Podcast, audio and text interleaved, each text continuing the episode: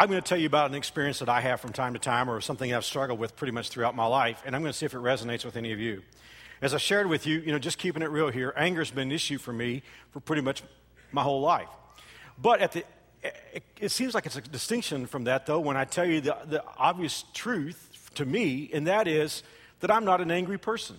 Uh, I'm by nature a very happy person. I'm a very optimistic person. If you talk to the people that I work with, I'm even Pollyannish. Um, to me, life is beautiful and life is bright. And so I, I think about that as, as, someone who's really a happy, optimistic person. Why have I struggled with anger through the years? And the answer comes back like this, and, and I don't know if this resonates with you. Maybe it does with some of you. It's that somebody has pulled me into their angry world. It is an angry person who has pulled me into the dark world that they live in. And maybe some of you have experienced this in the past. I mean, you know, you're happy, you want the best, you're optimistic, you're positive, and yet there is, can I use the word, there's a jerk there who, who just enjoys being an angry person, who enjoys doing damage, who enjoys pushing buttons, and somehow they drag you and me into their worlds. And the next thing we know, we're saying things that we can't believe that we would say because it's out of character for us, maybe even doing something that's out of character for us, and we get into at least emotional and maybe even a verbal duel with that person. And then we look back and we're ashamed of what we've done, and we sort of carry the blemish in our lives of having done things and said things in a moment of anger that we wish we hadn't done. Um, I, we were pretty much cashless society, so I had to go round up a $10 bill uh, to get ready for this. But uh, uh, next time you look at a $10 bill, I want you to look at the guy whose, whose picture is there. Um, his, his name is Alexander Hamilton. And uh, Alexander Hamilton died in the most famous duel in American history. Alexander Hamilton had a hot temper. And when you know, rival politicians would say something about him that he didn't like, he, he wanted to go to the mattresses. He was ready to challenge them to a duel. Aaron Burr, who was vice president, had said something about him that he didn't like, so he got into a gun shooting match with the vice president. Not Dick Cheney, he's got his own gun issues, but th- this, this was Aaron Burr. And so uh, they went out there on a little, you know, level spot in New Jersey and um, started shooting guns at each other. And when all the shooting was over, the guy on the $10 bill was dead, 47 years old, didn't even live to be 50, hot tempered guy. This is Father's Day, and by the way, happy Father's Day to all of us who are fathers and grandfathers. But any of us fathers who have anger issues, one thing we need to really be cognizant of, and that is that we can pass our anger on to our kids, especially sons. You know how Alexander Hamilton's son died? In a duel, the same spot. And, and so today I want to talk to us about, about duels and how we get how we get pulled into duels. Maybe some jerk gets the best of us, some angry person who doesn't think twice about being angry, maybe who lives in an angry environment, somehow sucks you and me into their world and how we can keep from getting into those duels. I want to take us back to the Bible, to the book of uh, 1 Samuel, chapter 25. And there's so much in this chapter that I won't be able to get to today because our time is limited. But I just want to ask you for a personal favor for you and me Sometime today, read 1 Samuel 25. If you got notes out, just jot that text down. Read the whole chapter because it is chock full of great stuff. And when you read the whole chapter, you'll see some of the stuff that, stuff that I'm going to draw out in the next few minutes. You're going to see where it comes from. But let me just say for a moment before I get into the story uh, there's something very special about the Bible. It is the Word of God. And, and that is why at New Spring Church, we're not part of any denomination. We don't draw our authority from some group of men that sit in a musty room and make it up as they go along. We, we draw our authority from God Himself through the Bible, which is His Word. One of the great things about the Bible is it's filled with stories.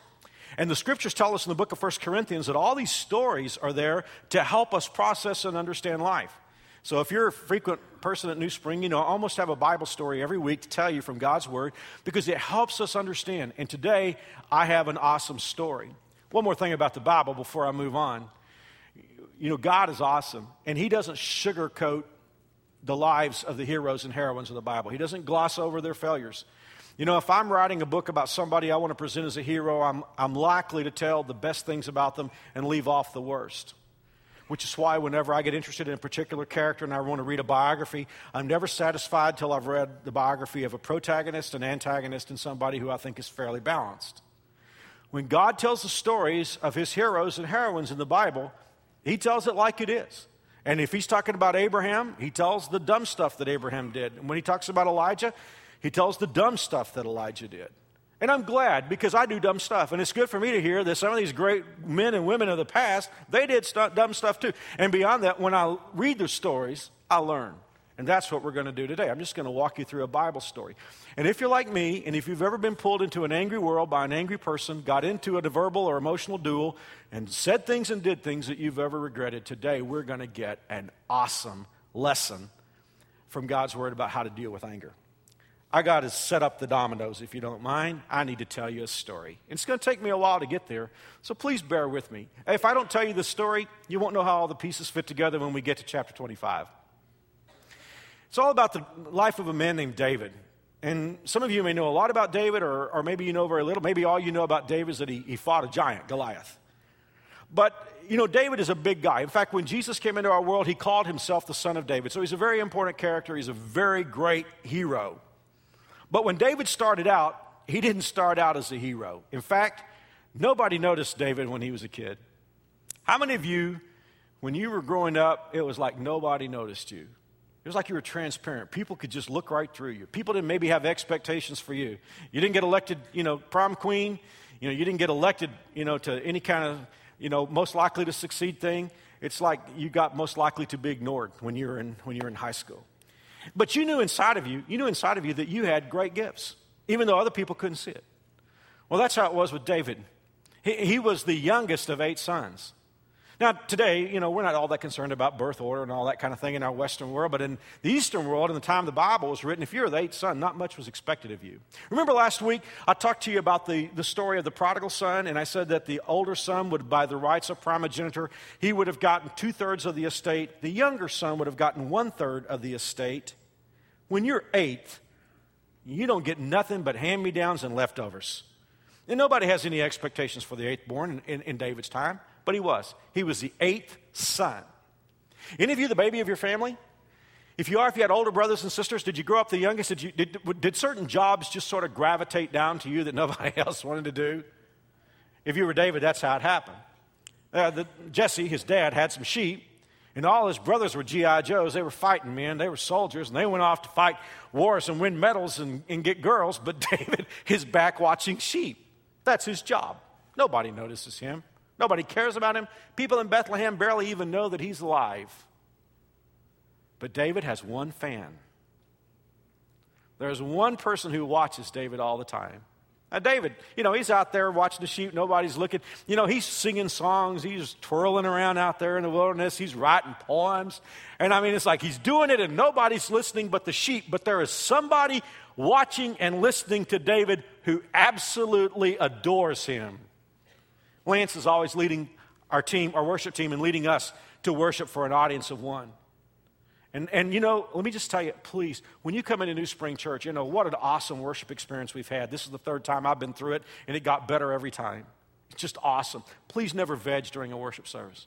Because the Bible says God is watching and God is listening. And Scripture says God lives inside the praises of His people, He inhabits His people's praises. You know, when you praise God, God shows up. Here's David, the eighth born, out there whirling around, singing songs, writing poems. Nobody cares about him. God is just sitting up in heaven saying, That's my boy. in fact, God said this about David He's got the same kind of heart that I have. Well, in those days in Israel, they were being served by their first king who was a real bum. His name was Saul. When Saul started out, you know, he was kind of humble, but then he got full of himself. And he started making it up as he went along, and he did something that many of us do Saul obeyed God when he wanted to. When it was convenient to obey God, when people were watching, he obeyed God. When he didn't want to obey God, he didn't obey God. If he liked this rule, he did it. You know, he obeyed it. If he didn't like this rule, he didn't obey it. And finally, God had enough of it, and God said to Samuel, who was the prophet, the leading, you know, leader, and religious leader, spiritual leader in Israel, God said to Samuel, I, I'm, I'm through with this guy. I'm getting him out of here. I'm tired of having somebody who will not obey me, who will not listen to me. And God said, getting out of here. I'm calling me a guy in. I got my eye on somebody, and he's just like me, and he's the next king. One day, God came to Samuel and said, Samuel, I want you to get your oil, and I want you to go to Bethlehem, and I'm going to get you to anoint a king. Now, if I've been Samuel, I'd say, well, wait a minute. Don't we already have a king? Isn't there a king already on the throne? But Samuel didn't test God. He just got his oil, and he went to Bethlehem.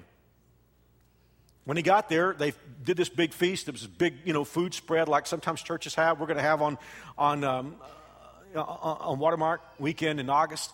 You know, they had food out there and they were getting ready, and there was only one thing before they could eat the food, they had to get the king anointed. And God said to Samuel, It's one of Jesse's boys.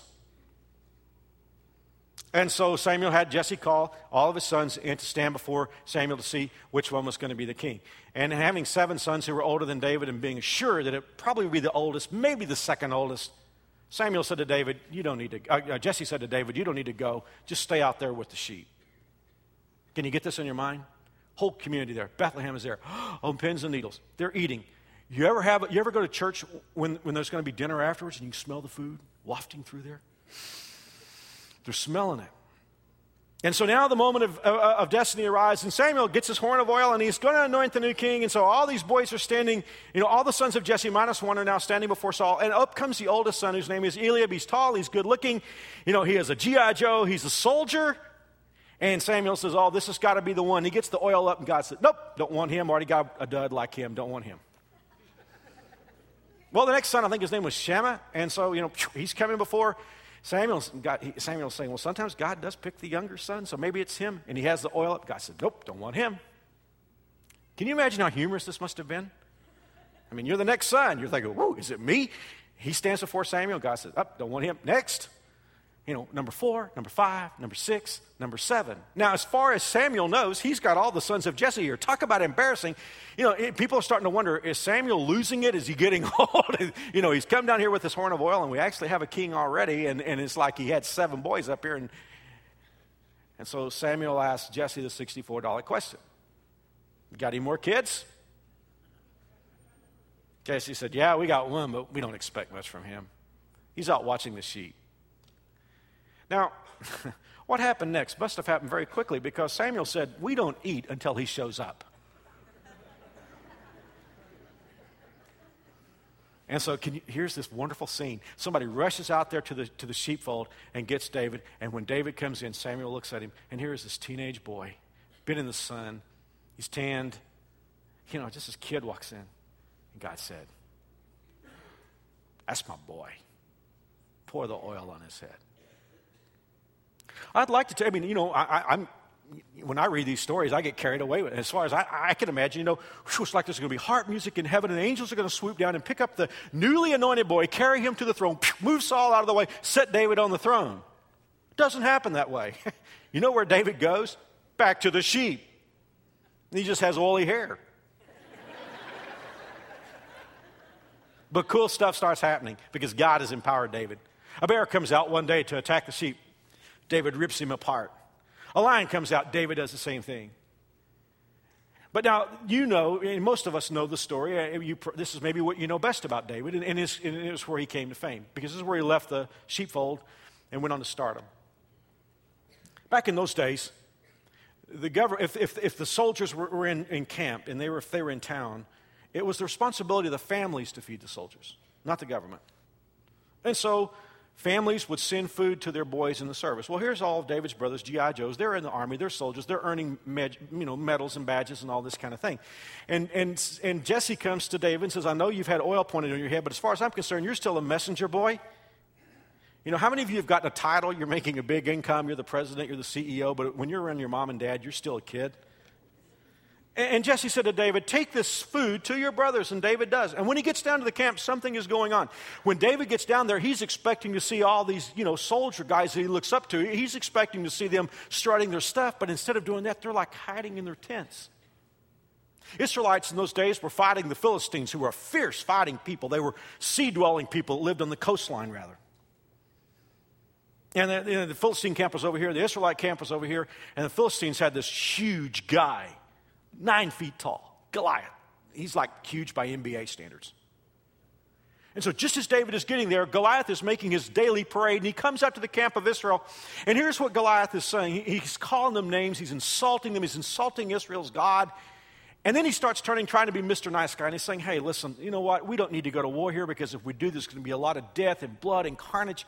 So instead of your army fighting our army, I'm the best man on our team. Find the best guy on your team. We'll go mano a mano. If your boy wins, the whole side wins. If I win, my whole side wins.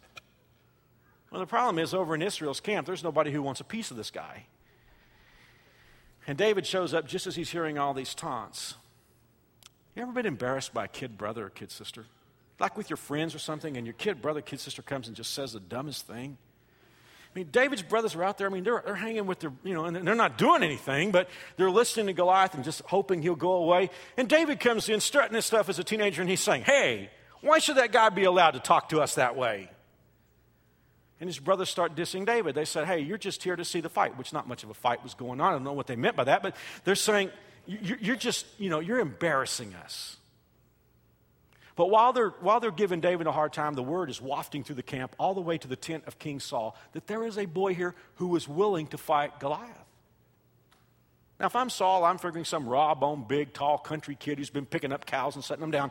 I'm, you know, muscular and everything. if I'm Saul, I'm figuring some huge, gargantuan country kid has come out and he's ready to fight Saul, uh, uh fight Goliath. And so when Saul sees David, he's saying, I don't think this is going to work. You're just a kid. And David tells him about the lion, about the bear. And Saul says, Well, okay, because nobody else is ready to go out and fight. Saul said, Here's the deal, though. You got to wear my armor. Now, picture this David is a teenager, Saul is seven foot tall. He's an NBA center. And so here's David, you know, he's got all this armor on him. He can't move. David said, I can't handle this stuff. I, I haven't checked it out. But there is one thing David does know he knows how to use a slingshot. He's practicing. He's watching sheep. He's out there flicking those rocks. Man, he can knock the left eye out of a gnat at 60 paces. I mean, he's just, he's good with that. And he stops by the, by the brook, picks up five you know, bullet like smooth stones, puts them in his bag. He's walking down. You know, here's Goliath coming toward David, David coming toward Goliath. And Goliath has heard that, yes, the Israelites are now finally sending out a contestant. And Goliath is probably expecting the same thing that Saul was expecting, but he looks out there and there is a teenage boy coming to him. And it just really makes Goliath angry.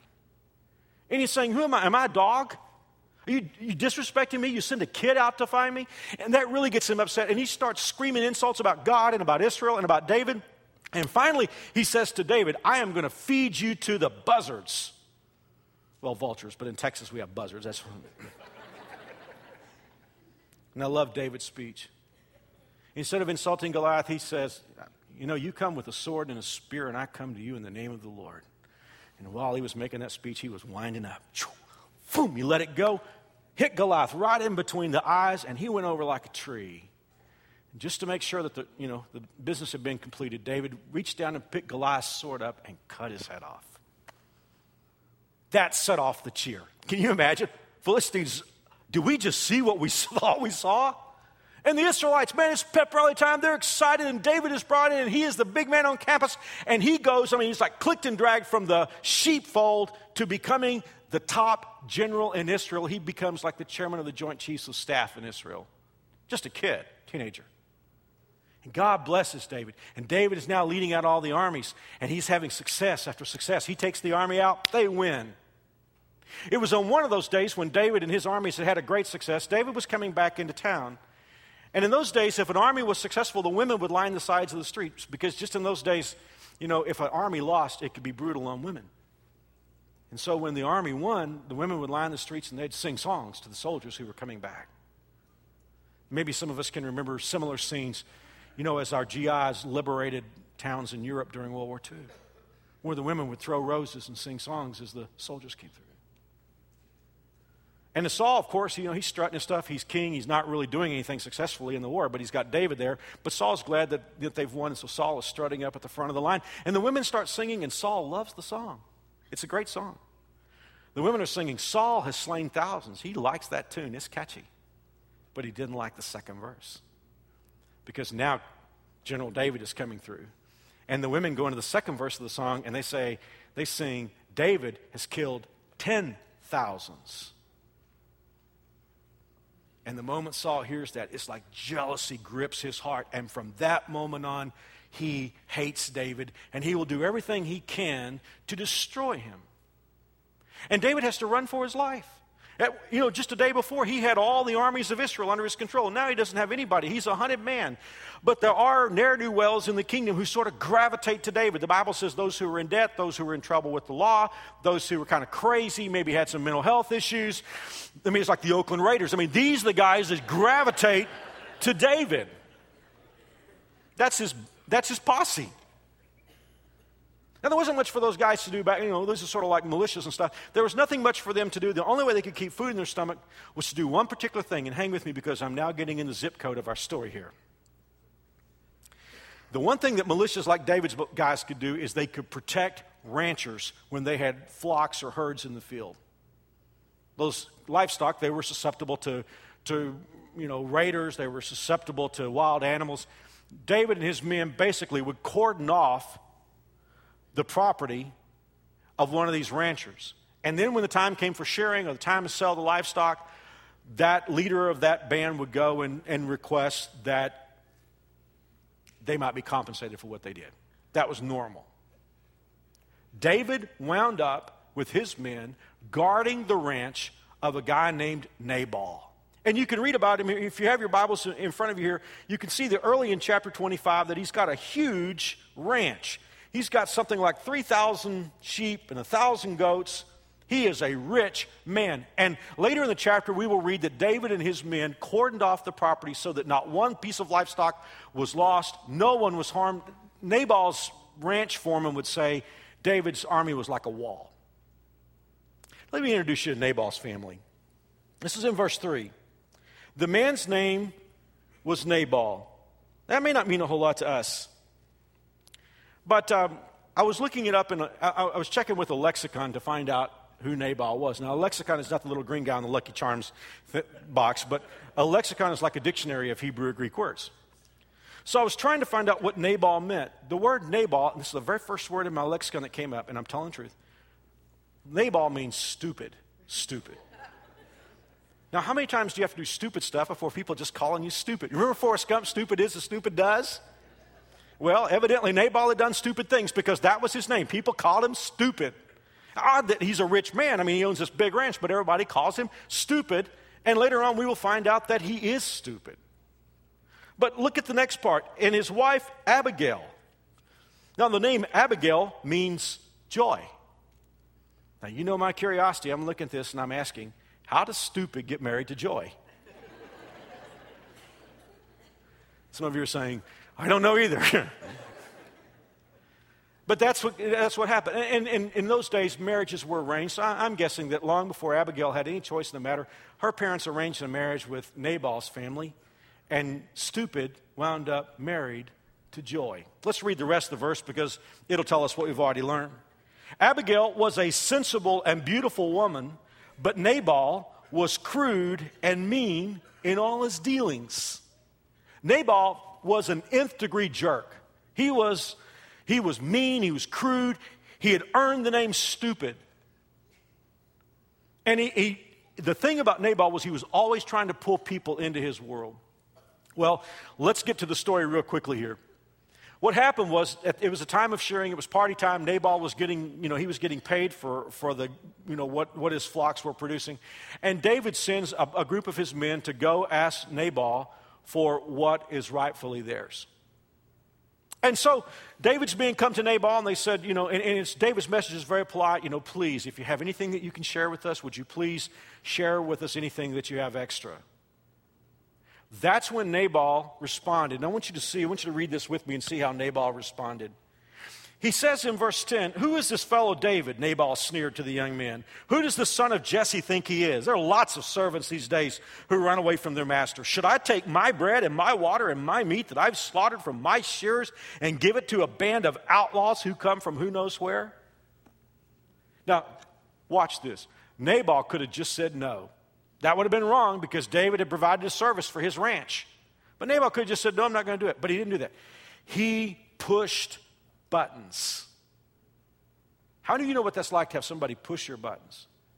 Maybe you have somebody who's in your world who knows how to push your buttons. This guy knew how to push David's buttons. Listen to what he said. First of all, he said, who, who does the son of Jesse think he is? That was a reference to where David had come from. And then he distorted David's motives. He said, Lots of slaves run away from their masters. David wasn't a slave who ran away, he was a man who was running for his life. And then he got to worth. He said, Why should I give my stuff to this band of outlaws? My guess is that many of us know what that's like to have somebody push our buttons in one of those areas.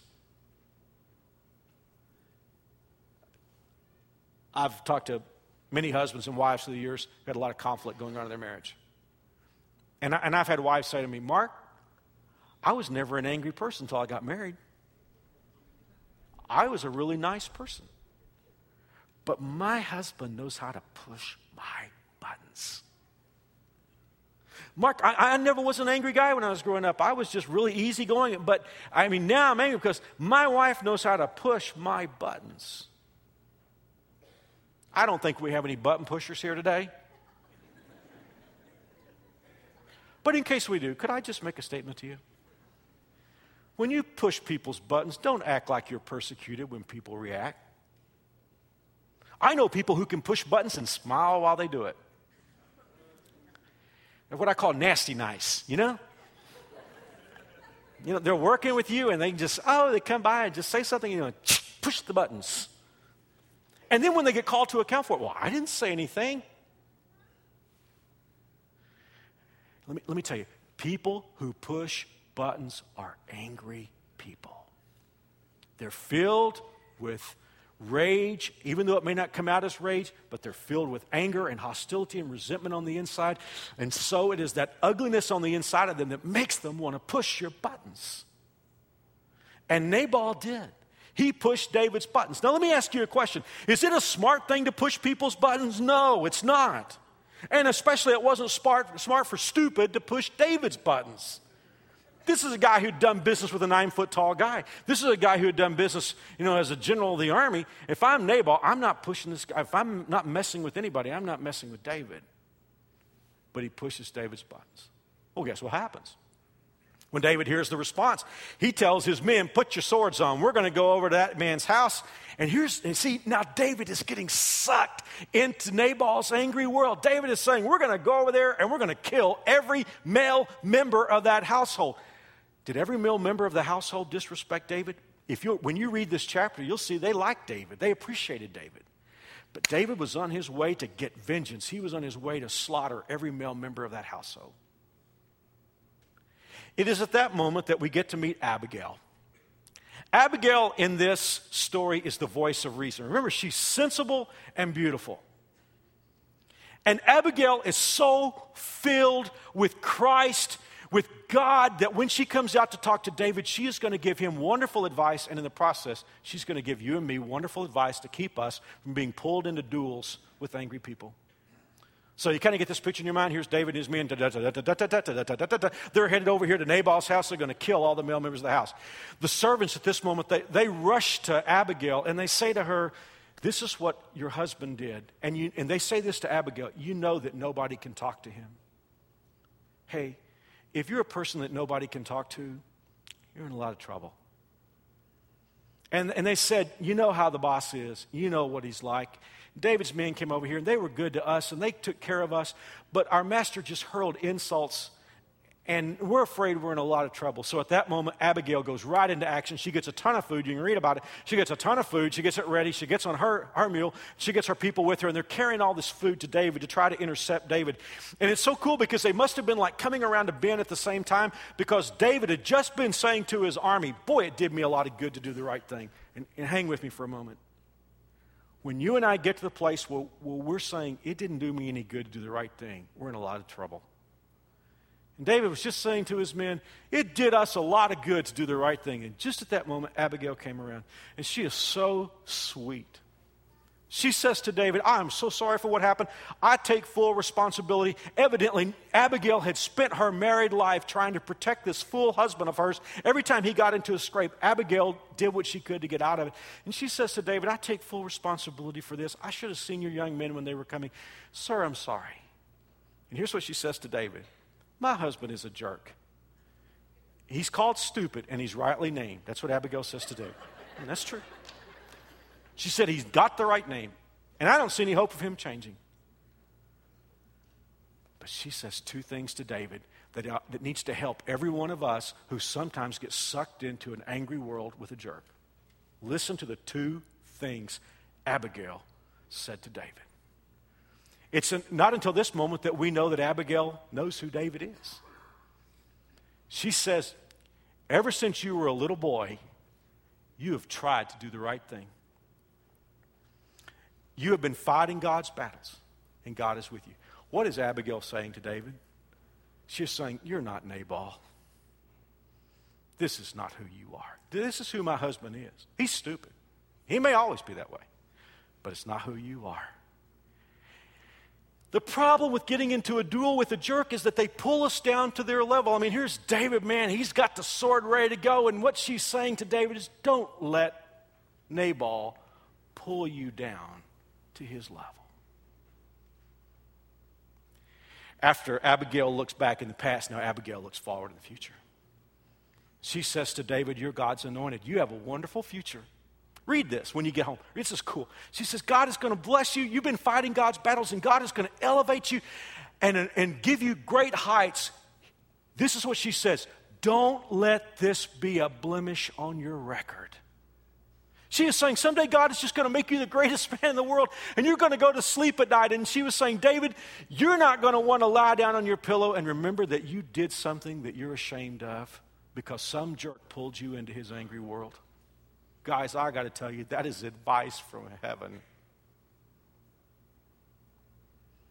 And David realizes and he puts his sword up and he said, Thank you very much. We're going back.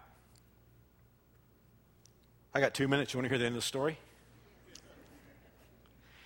If I'm talking to anybody here and you feel with anger, do you know it's messing with your body? It is.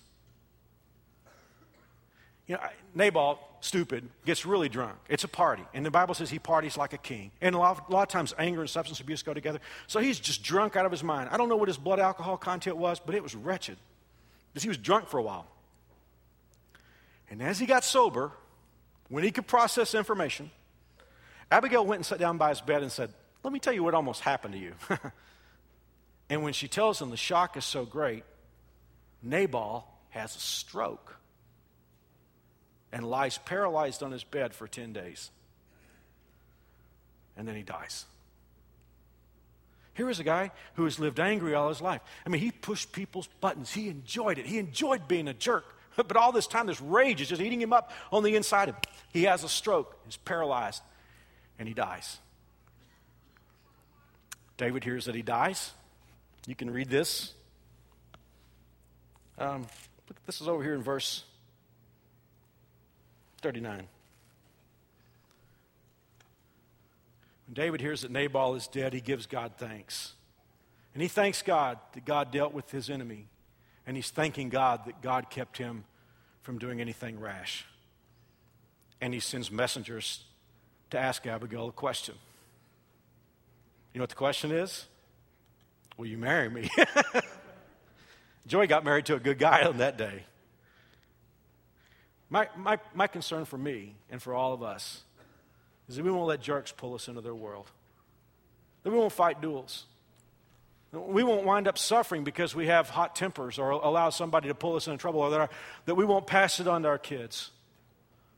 Because God will take care of your enemies. You're not that person. God has a great destiny for you, and you won't want that blemish on your record. Let's pray. Father, thank you for what you've taught us today from this old Bible story. Thank you for Abigail and the wisdom that she had. Lord, may it get into all of our lives. May, may you remind us that we don't have to beat our adversaries. We just need to do what's right, and you'll take care of them. Father, for some of us who are angry people, maybe some may be button pushers here today, Lord, I pray that you would let them know that you will forgive anything and that you can absolutely transform us. In Jesus' name I pray. Amen. Still praying with me. In my prayer a moment ago, I indicated that some of us can be angry people. Some of us can be button pushers. But you don't have to live that way. And most of all, you don't have to die that way. Christ can forgive any sin. When Jesus died on the cross, and those nails were in his hands and feet, the blood that flowed out of his body was a payment for your past sins and your future sins. And the scripture says if you will invite Christ into your life, he will wash your sins away, he'll adopt you into God's family, and he'll turn you into a new person. If you're ready for that today and you, say, Mark, I don't understand everything about it, neither do I. I just take God at His word. If you would like to invite Jesus Christ into your life, you can do that. I'm going to pray a prayer. These aren't magic words. You don't have to use my words if you don't wish, but I'm going to pray this prayer slowly, and if you mean it from your heart, God will keep His word. He has said, Whoever calls on the name of the Lord will be saved. So here we go. Jesus, I believe you love me. I believe you died on the cross to pay for my sins. I believe you arose from your grave. I ask you to forgive me, save me, change me, make me God's child. In Jesus' name, amen. If you prayed that and you meant it, you just made the most important decision in your life.